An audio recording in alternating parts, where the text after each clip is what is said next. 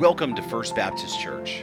You're listening to the preaching ministry of Pastor Sherman Burkhead. Please check us out on the internet at fbcboron.org.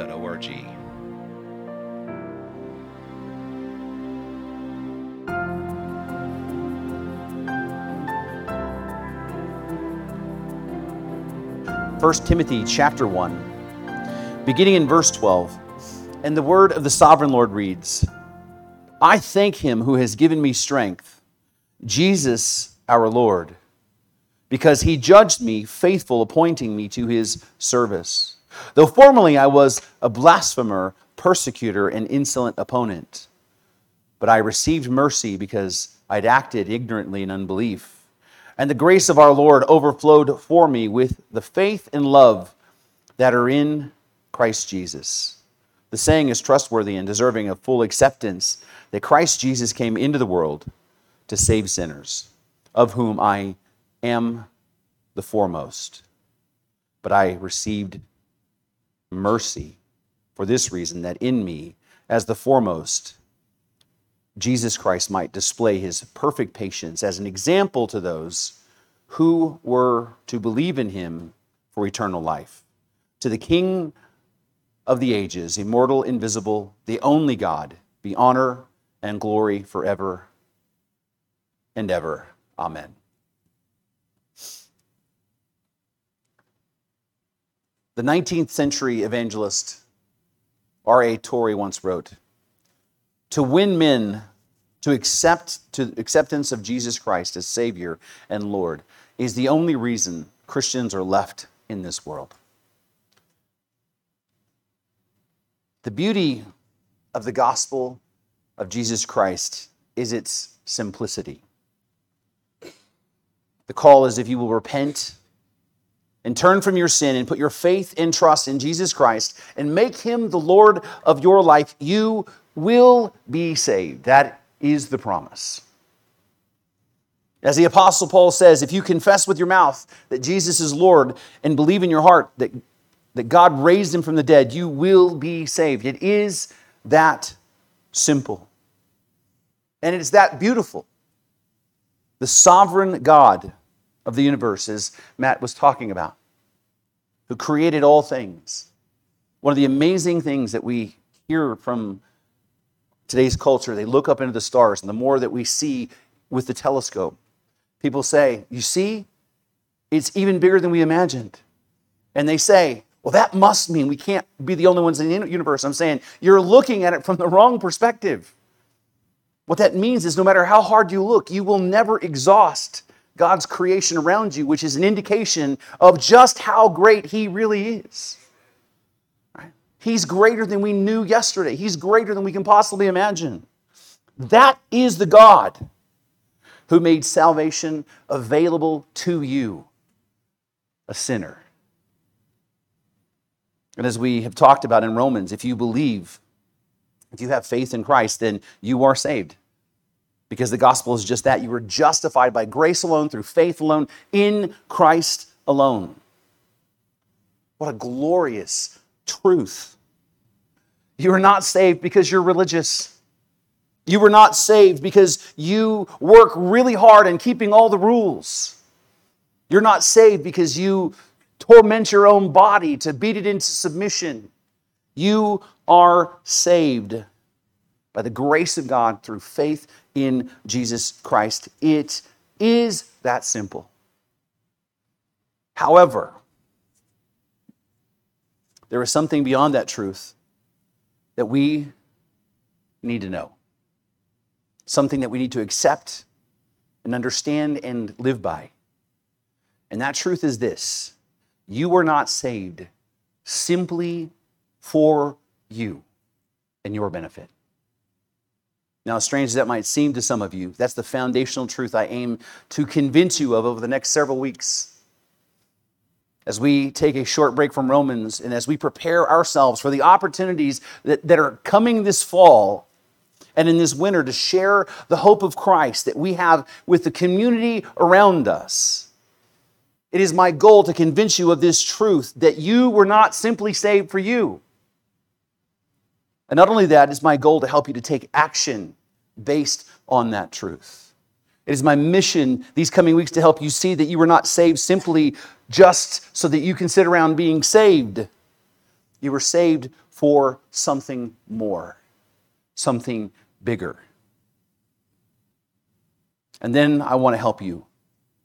Once you understand that and know that, to make a decision to be all in for the mission of Christ. Not just a little bit committed, not just somewhat committed, not just partially committed, but completely committed to be all in for the mission that Christ has called all of us to be a part of.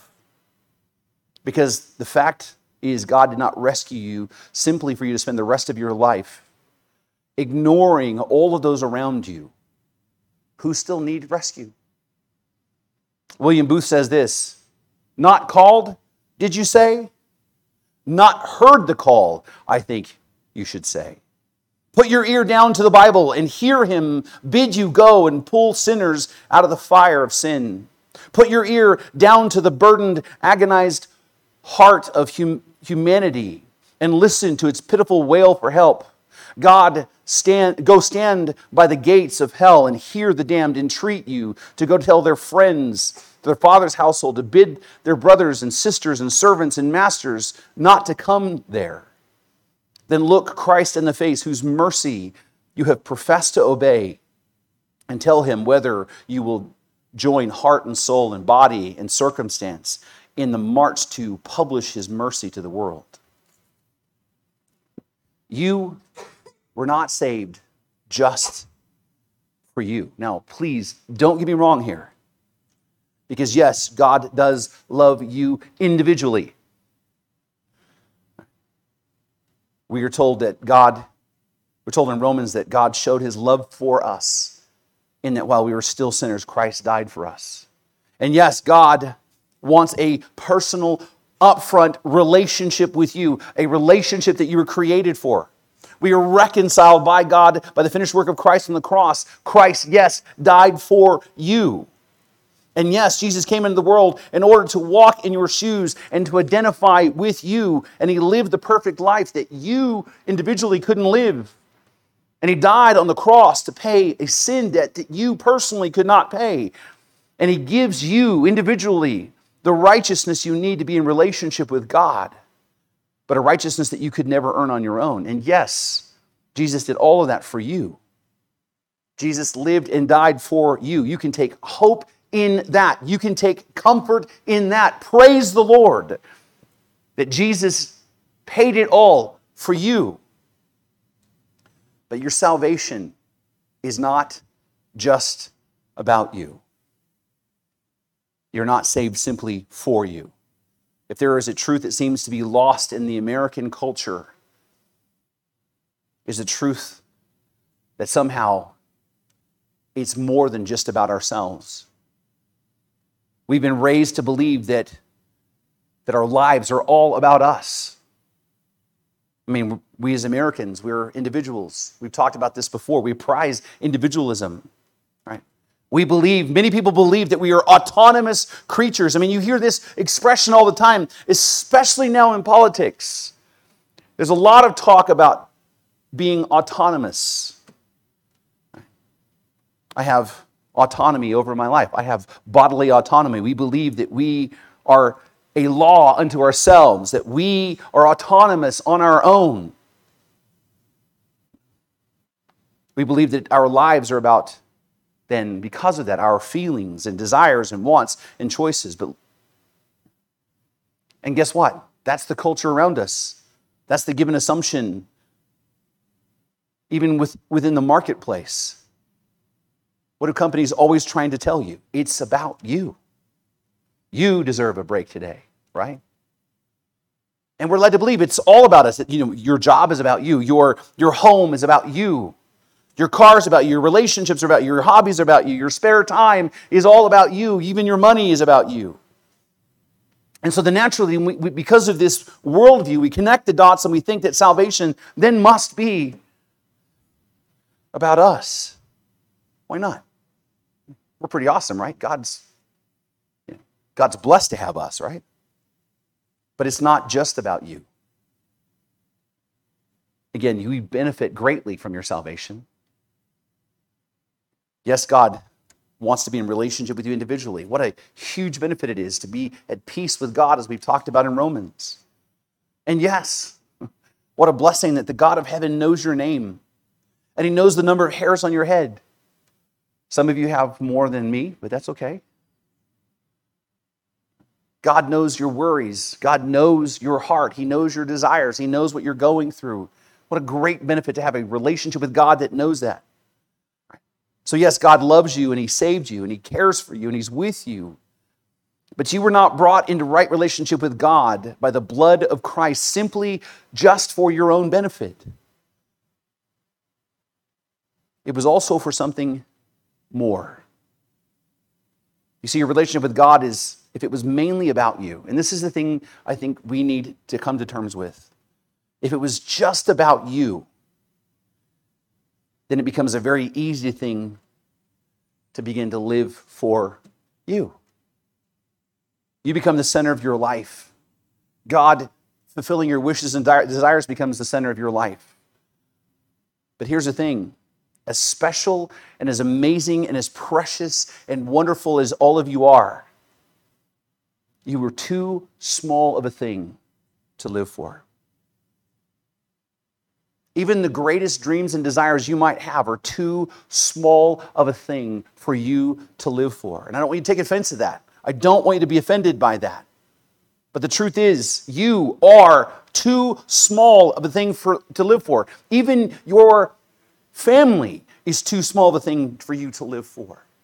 As important as that is, because you were created by God in the image of God to live for something more than just you.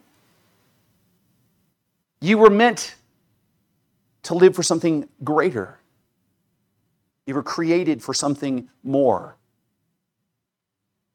You were created to live for something more. And that something more is God and His glory.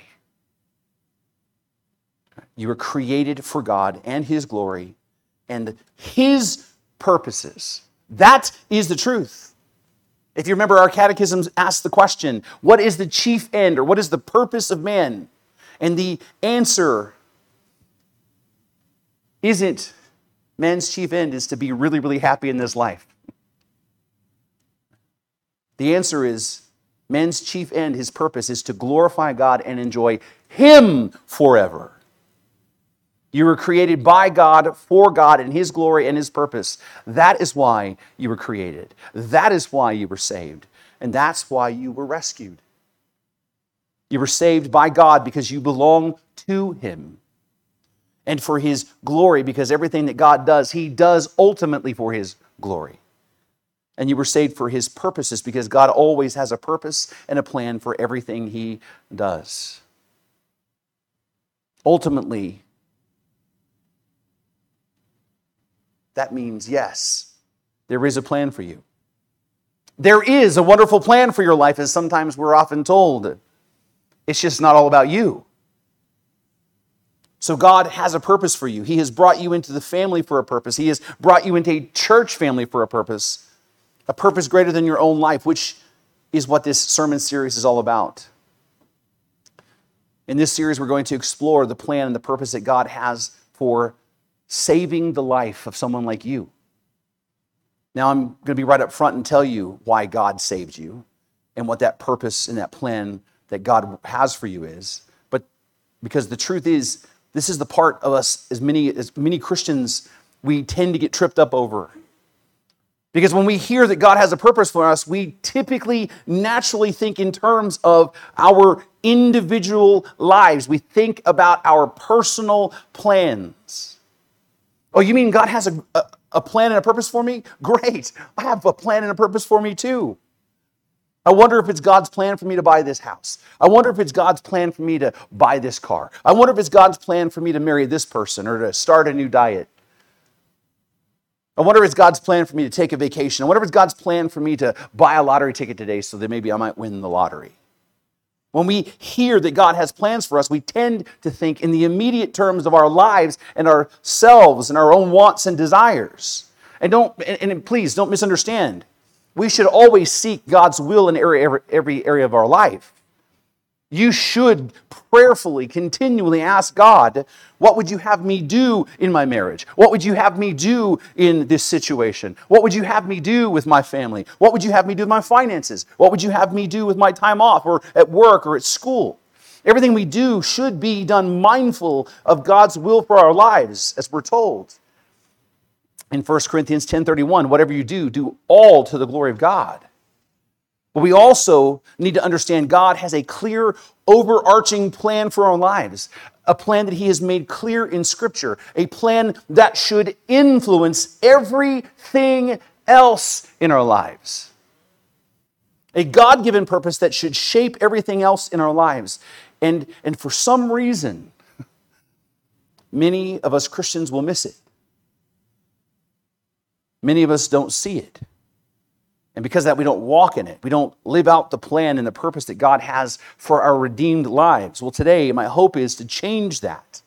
My hope is that we can come to a place to clearly see God's purpose for all of us, and not only see it, but we would embrace it and then live in it. So, what is this plan? The overarching purpose of your redeemed life, the reason God saved you, is so that you can glorify God by fulfilling the mission of Christ in your individual sphere of influence. That is the plan.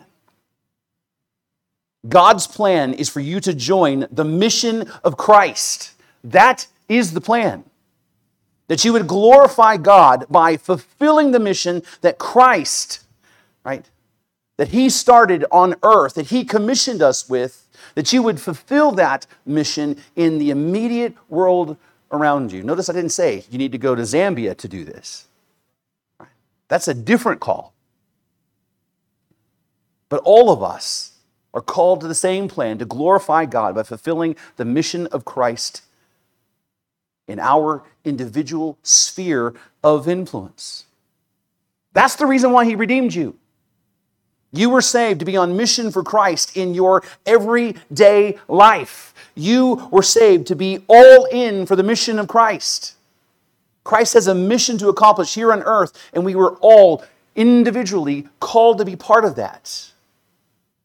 You see, we are not just beneficiaries of God's redemption, we're also called to be participants in it.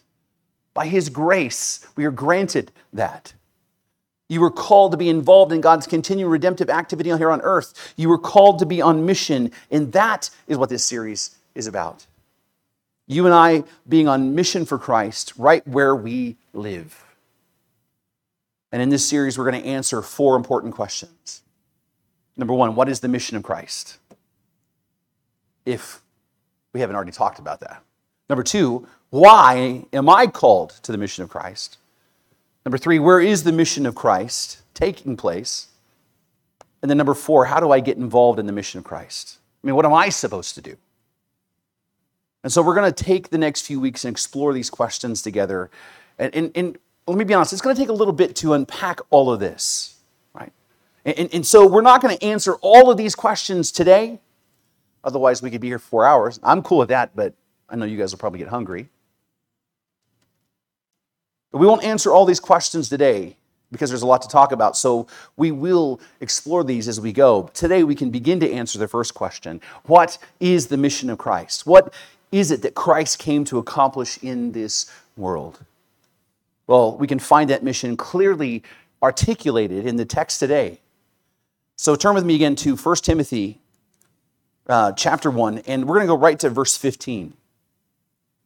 And I want you to pay careful attention to what Paul writes here he says, the saying is trustworthy and deserving of full acceptance. Means it's true, you need to accept it. That Christ Jesus came into the world to bring peace on earth. No, that's not what he said. Christ Jesus came in the world so that you can live a pain free. No, that's not what it says. Christ came in the world to save sinners. That's the mission of Christ. It's as clear as it can be. That is why he came. God the Father in eternity past decreed to redeem a people for Christ. And Christ in eternity past agreed to pay for their redemption, and the Holy Spirit agreed to apply that redemption to them. That has been always the plan. It's always been about the redemption of God's people. Jesus came into the world to save sinners. He came into the world to rescue sinners. That is his mission. Even Jesus says as much. Luke chapter 19, verse 10. For the Son of Man came to seek and save the lost. Matthew chapter 18, verse 11. For the Son of Man is come to save that which is lost. Jesus came to save sinners. The overarching purpose of Jesus' redemptive work is that mission right there rescuing the lost. And this is important for us to understand as individuals and the church, because despite what you will hear in many places in our country, Jesus didn't come to make people rich. The prosperity gospel is a pariah in the world. He didn't come to make you rich. He didn't come so that all people would live a pain free, problem free life here and now. That's just never been the promise. He didn't come so that people would, would never struggle. In fact, Jesus, in his own words, said that in this life you will have trouble, you will experience tribulation. And he didn't come so that we would that we would always be nice to each other. he didn't come to bring world peace either. Not just yet. And he didn't come so that you and I would feel better about who we are and live lives that were always affirmed and never have doubts and never have worries and never experience anything negative anymore. That's not why Jesus came. Jesus came into the world to save sinners. Jesus came to solve the greatest problem of all of humanity, and that is the awful and terrible wrath of a holy and righteous God towards those who rebel against him. That's the greatest problem that any human being can face. It's, it's, it's a problem that's infinitely worse than being broke. And I'm telling you, being broke is, is a horrible problem. It ain't the worst, that's right. It's worse than being alone. Some people prefer to be alone, but that's a different story. It's worse than losing all of your loved ones at once, as tragic as that would be. It's worse than being rejected by all those that you love and respect. It's worse than cancer. It's worse than depression. It is a problem worse than even death itself. In fact, death might feel welcome and a momentary respite compared to the wrath of God against those who are under his judgment. The worst that we can possibly face is a life. The worst that we can possibly face in this life is nothing compared to the wrath of a holy God. That's the greatest problem every human being has hanging over their heads. The truth that they will one day die, as we all will. And regardless of how awesome our lives are, regardless of how we feel like we're really, really, really good people, regardless of how hard we work to try to, to make up for our own iniquities, everyone will stand before a holy and righteous God who demands a perfect, righteous life without blemishes, and they will all be found guilty and not just of falling short on a few points. Right? This is the thing that sometimes people get. You mean God's to send me to hell because I didn't do something right? No, it's not because you just fell short of a couple of points. It's because we willfully rebelled against God. They're guilty of knowing the truth about God, as Paul says in Romans, but suppressing the truth in unrighteousness. They will be guilty of denying God his rightful worship while worshiping all manner of created things. They will be found willfully guilty of sinning against a holy, just, and righteous God. And God, because of his justice, will rightly give them what they deserve an eternity separated from him in the darkness and torment of hell. A prospect so horrible that people don't even want to hear that about that anymore. Even churches don't even want to talk about that anymore. But it's the greatest problem hanging over everyone's head the fact that they are an enemy of God who will see justice done. And that time is ticking away. That's the problem Jesus came to solve. He came to save sinners. His death on the cross, as horrible as it was, paid the debt of our sin.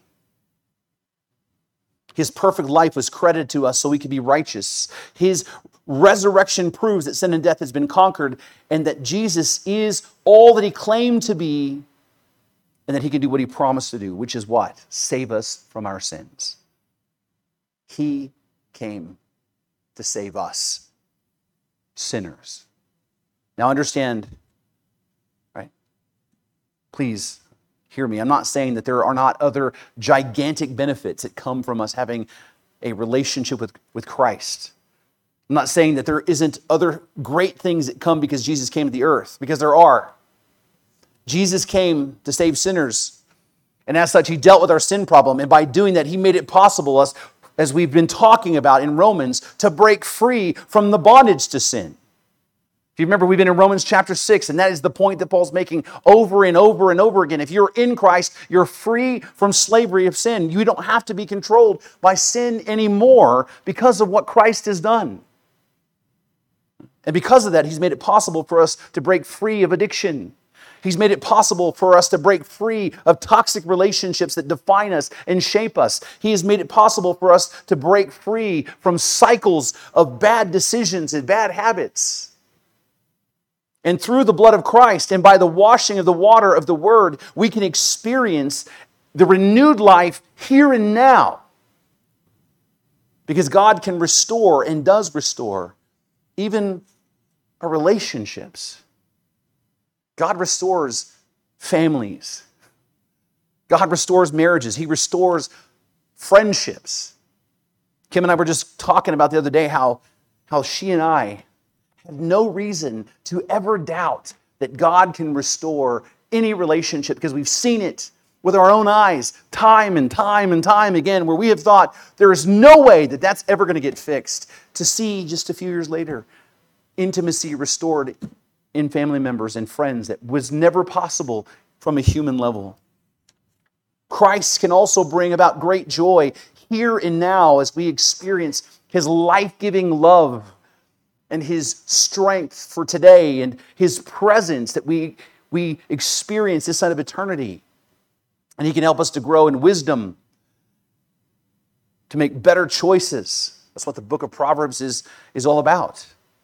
And so, yes, there are gigantic benefits that come as a result of Jesus coming to the earth, but understand all of those things are the byproduct of Jesus' mission to save sinners. And that is the mission that you were saved for. You were saved to get involved in Christ's redemptive work here on earth. You were brought from death to life so you can be involved in the mission to bring others from death to life. You're the beggar who is given food, who then goes out to find other beggars to show them where the food is. As John Wesley said, you have one business on earth to save souls. And so you were not simply saved for you. You were saved to be on Christ's mission to save the lost. Now, when it comes to this point, we can come to the place where we understand this truth. We can hear it, we can say, I hear the truth. But then many of us will then find a reason to push back against the truth for our own personal reasons. And I, and I know that's to be true because I've pushed back on this truth many times in my own life. Because the idea of being on mission for Christ can be overwhelming. Because who am I, right? Who am I of all people to go out and try to go into the world and tell people about Jesus? Who am I to try to work to save souls? I mean, I've been such a horrible person in my life. I've done horrible things. In fact, even now, I still mess some stuff up. Even now, there are things that, that slip out of my mouth that shouldn't slip out of my mouth. Even now, I'm always, I'm not always nice to people. So who am I? I'm too broken to be used this way. I'm, I'm too broken to be effective in sharing the hope of Christ. I'm unworthy. We feel oftentimes that we are unworthy to be on mission for Christ. Maybe you don't just feel unworthy, maybe you're just like, I just can't do it. I'm not equipped for this. There's no way that I can share the hope of Christ with other people. There's no way that I can help to save souls for other people. I mean, you want me to clean floors? Let me clean floors. I'll do that. You want me to paint some trim? Great. You want me to proofread your bulletins, Pastor, so you don't mess because you because I do misspell some words from time to time? I can do that too. But please, I can't do this. I mean, I can work every day and I can even like tithe every week. I can even help you share posts on Facebook. I can do all of that, but I can't do this business of saving souls. I can't share the gospel. I can't talk to people about Jesus because I'm just not equipped for that. Maybe you don't just feel unworthy or unequipped. Maybe you just like, I'm just not convinced. Maybe you're like, you know, I don't think that's actually what I'm called to do. I, I mean, I love Jesus and I love my church family, but I was not called to share the gospel. That's not my gifting. I'm not an evangelist. I'm gifted in other ways. And God does not want me, you know, working outside of my gifting.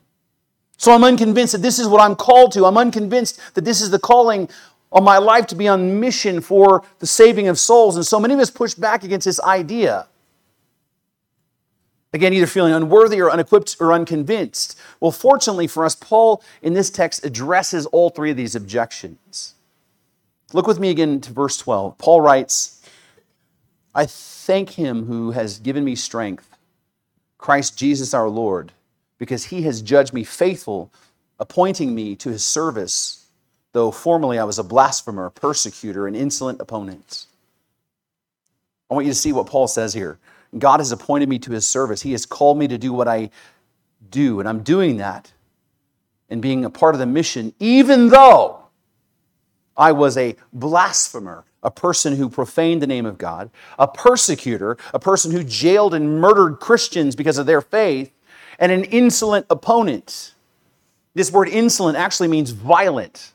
And so what Paul is saying is that, that he was he was a violent opponent of God's people. He hurt people. He hurt and killed Christians.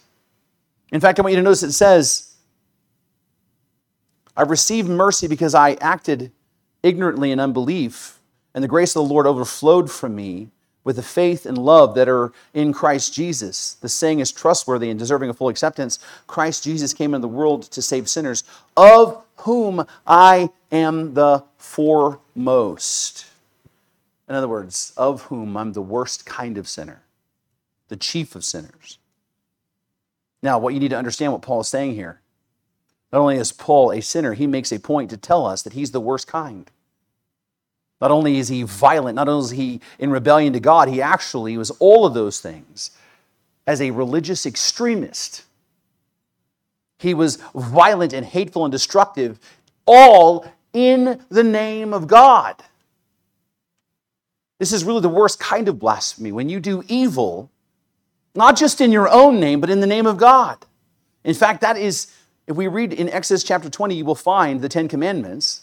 And in verse 7, you'll find the fourth commandment. It said, You shall not take the name of the Lord your God in vain, for the Lord will hold, will not hold him guiltless who takes his name in vain. Now, many people, when they hear that, they think what this text means is you, you shouldn't speak God's name in an inappropriate way. You shouldn't use God's name with a cuss word. I don't have to say that, you guys know what I'm talking about. You shouldn't use God's name in a way that's cavalier in expression. And understand, you shouldn't use the Lord's name inappropriately. I want to be very clear. But that's not really the essence of the text.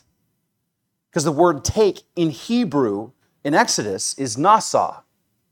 And this word actually means to physically lift or to carry or to bear. And the idea behind this commandment is you're not to bear or carry the Lord's name in vain. You're not to advance the Lord's name in vain. In other words, you better not be doing things that are evil in the name of God. That's the essence of that command. That is why this particular commandment has such a strong warning against it. That's what it says. You shall not take the name of the Lord your God in vain, for the Lord will not hold him guiltless who takes his name in vain. God's not going to strike you with a lightning bolt if you accidentally say the things that you're not supposed to say. The idea is that you better not do evil things in the name of God. And that's the kind of sinner Paul was. Not only did he do great evil, he did evil in the name of God. He thought he was serving God by his persecution. He thought he was working on behalf of God to violently kill these people. Now, I don't know everything there is to know about all of you and your history and your past. I know that you've all done things in your life that you're not proud of. I'm sure that you've done some things that, that are really egregious. Right? But I don't know everything you've done. But what I do know is this you have not, as far as I know, you have not persecuted and murdered Christians in the name of God. For all the things that you have done, all of the sins that you've committed, you have not persecuted and murdered Christians in the name of God. I mean, I'm sure you have lied and cheated and maybe you've had lustful thoughts about someone who's not your own spouse. I'm sure some of you may have committed adultery in your life at some point. Some of you have wrestled with drunkenness. And some of you have hurt people that you love deeply. Some of you may have even betrayed someone that was close to you. I'm sure most of us have gossiped at least once, 1,000 or million times. And all of you have turned your back on God at different points in your life. Right? But you've not done what Paul has done. the point that he's making here is if Paul can be used by God, then anyone can be used by God, including you. Which helps us to understand the truth that no one is so broken and so sinful that God cannot use them. No one. God can use the worst of us for his mission. If God can use Paul, he can certainly use you even if you feel completely unworthy. Because the truth is, we are all unworthy. That's why it's called grace. None of us are really worthy of this mission, but that's the beauty. God uses broken vessels, God uses imperfect people to pour out his life giving truth to a broken world. God uses broken people so other broken people can see and relate. That's part of the mission. So God does not leave you unworthy, and neither does he leave you unequipped. Look at verse 12 again. Paul says, I thank him who has given me strength, Christ Jesus our Lord, because he has judged me faithful, appointing me to his service. Though formerly I was a blasphemer, persecutor, and insolent opponent, but I received mercy because I acted ignorantly in unbelief, and the grace of our Lord overflowed for me with the faith and love that are in Christ Jesus. Paul was certainly unworthy, but Christ changed that by rescuing him from his sin. And Paul certainly was unequipped, but God strengthened him, appointed him, and gave him the mercy and grace and faith and love that he would need to do what God was calling him to do. The thing that you need to realize is you don't bring to the table the things that you need to do what God calls you to do because you don't even have it in you. But Christ, when He comes into your life, He is the one who gives you strength. Christ is the one who gives the appointment. Christ is the one who provides the mercy and the grace and the faith and the love that you're going to need in order to do for Him what He's called you to do on mission for Him. It's the truth that God doesn't call the equipped, He equips those who are called. The truth is, God is not going to call you to a mission without equipping you to do that mission. which means whether you believe it or not, whether you want to accept it or not, and whether you like it or not, God has called you and He has equipped you to be on mission to save souls right where you are in the sphere of influence that He's placed you in. It doesn't matter how shy you are, it doesn't matter how uneducated you feel, it doesn't matter how inarticulate you are. God has equipped and will continue to equip you so that you can do your part to be on mission to save souls. You just simply need to believe Him and be all in. You and I and all of us collectively need to stop making excuses and stop telling ourselves that we can't do this. We need to tell ourselves we can. We just need to come before the Lord and say, Yes, Lord. Yes, Lord. I will do this. Yes, Lord, I will sell out and do my part for the redemptive work of Christ. I will be all in. You just need to commit yourself to surrender into the hand of God because God will equip you for what He calls you to. But maybe you're still unconvinced. Maybe saving souls and being on mission in your mind is only for a select few people who are set aside for that like evangelists. Well, let me draw your attention to one more thing that Paul says. This saying is trustworthy and deserving of full acceptance that Christ Jesus came into the world to save sinners, of whom I am the foremost. But I receive mercy for this reason that in me, as the foremost, Christ Jesus might display his perfect patience as an example to those who were to believe in him for eternal life. Hear what Paul is saying. He has given me mercy. He was given mercy by God for a reason.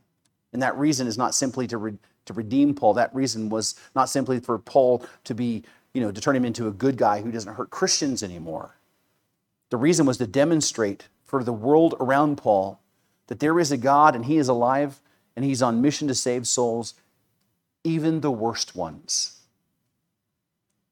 Paul's transformed life became a vivid example for everyone who would believe in Christ Jesus through Paul's part in the mission of Christ.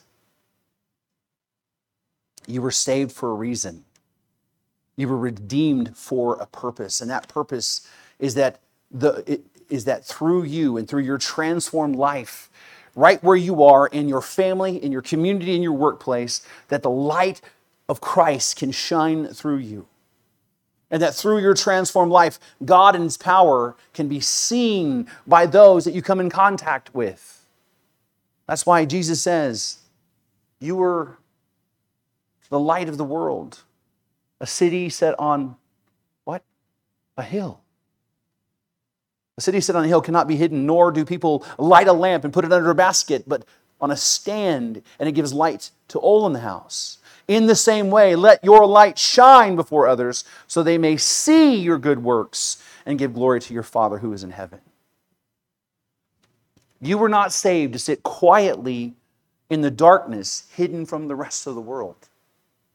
You were saved because through you, God can shine his light for the world that is around you. You were saved graciously by a creator, the creator of the universe, through his atoning sacrificial death of his son on a cross because he loves you and because through you he can touch and change and reach people in your life. Those people that you have contact with. God wants to pour out his grace and his mercy for the world through you individually. You were saved for something greater than your own life. You were saved for something more than your own happiness. You were saved for something bigger and more important and more earth shattering than all of your own personal ambitions combined. You were, I was, we were saved to be on mission for Christ. And the question that you need to ask yourself today is this Are you all in? Are you sold out Will you say, Yes, Lord? Will you do what God calls you to do? Will you go where, call, where God calls you to go? That's the question that you need to answer, whether or not that you are committed to following where Christ is leading. Now, if you are, praise the Lord. I'm excited to be on this journey with you because we as a church are on a mission for Christ together. We've been praying about this for years. And we're going to learn a lot more about this in the coming weeks and how we can then take this theology and then put it into action in the world around us. So if you are on mission, then praise the Lord. I'm excited to work with you. But if you're not, if you're like, I don't know, Pastor, then do me a favor. You need to examine your heart this week and just ask yourself why. Now, you don't have to tell me, but I just want you to then just really get alone with God and ask yourself why. I mean, you were brought into a relationship with God for a reason, and we know that the scriptures make that, that reason very clear that we are all involved or to be involved in the business of Christ, and we're saved to be a part of God's redemption, redemptive mission. Why would you not be all in? And the thing is, I don't have the answer for you individually. Right? What I would hope is that you would see that the scriptures remove the objection of being unworthy or unequipped or unconvinced. So I'd ask this week, prayerfully, that you would go before the Lord and, and ask Him to open your heart. Why would you not be in for the life saving mission of Christ that brought you into the kingdom? And then bring those thoughts and those insights and those questions with you for the next few weeks as we continue to explore what it means individually and as a church family to be on mission for Christ. Now, before, before I close, I want to extend an invitation. And the reason why I extend an invitation continually is because I never will presume to be the heart, the judge of the heart of man. And that invitation is maybe you're someone who's like, you know, I don't have an idea about this mission, but I've come face to face with the fact I really don't even know Christ. Maybe you're someone who, who's not a believer. Maybe you've never really put your faith in Christ, but today you hear the gospel. You've heard the words of the gospel that you can be saved through Christ. And you're ready now to have your sins forgiven. If you're ready to have your greatest problem solved and walk in the new life of freedom. Although you don't understand this whole mission business that we're talking about, if that is you and you're ready to trust in Christ, I would ask you to come see me after the service, or if you're really shy, call the office. I'd be happy to talk with you one on one. Or you can catch Pastor Hugh. He'd love to talk with you. You can also talk to the deacons. You can talk to Matt. There are many, many Christians in this in this church family who would be happy to walk with you and help you to see what it means to repent and believe the gospel. But in that church family, this is the mission that we're all called to. This is the mission that Christ has enlisted us in. And yes, Christ loves us individually. He values us individually. He saves us individually. But He didn't save us simply just to be us and Jesus in our Bible. He saved us to be part of a broader redemptive work, a work that He is doing right now, that's going on right now to seek and save the lost. There are people in your individual lives that I will never be able to talk to. There are people in your individual lives that will not listen to a sermon on YouTube, no matter how many of them you send to them. You know, they just won't do it. There are people that you can talk to and love and share the hope of Christ with that no one else can reach. God has ordained you for this purpose.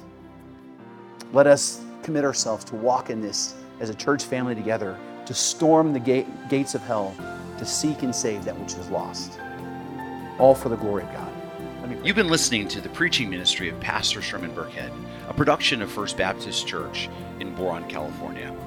Our website address is fbcboron.org. And would you please consider partnering with us financially as we work to share the hope and the gospel of Jesus Christ with our community and our world?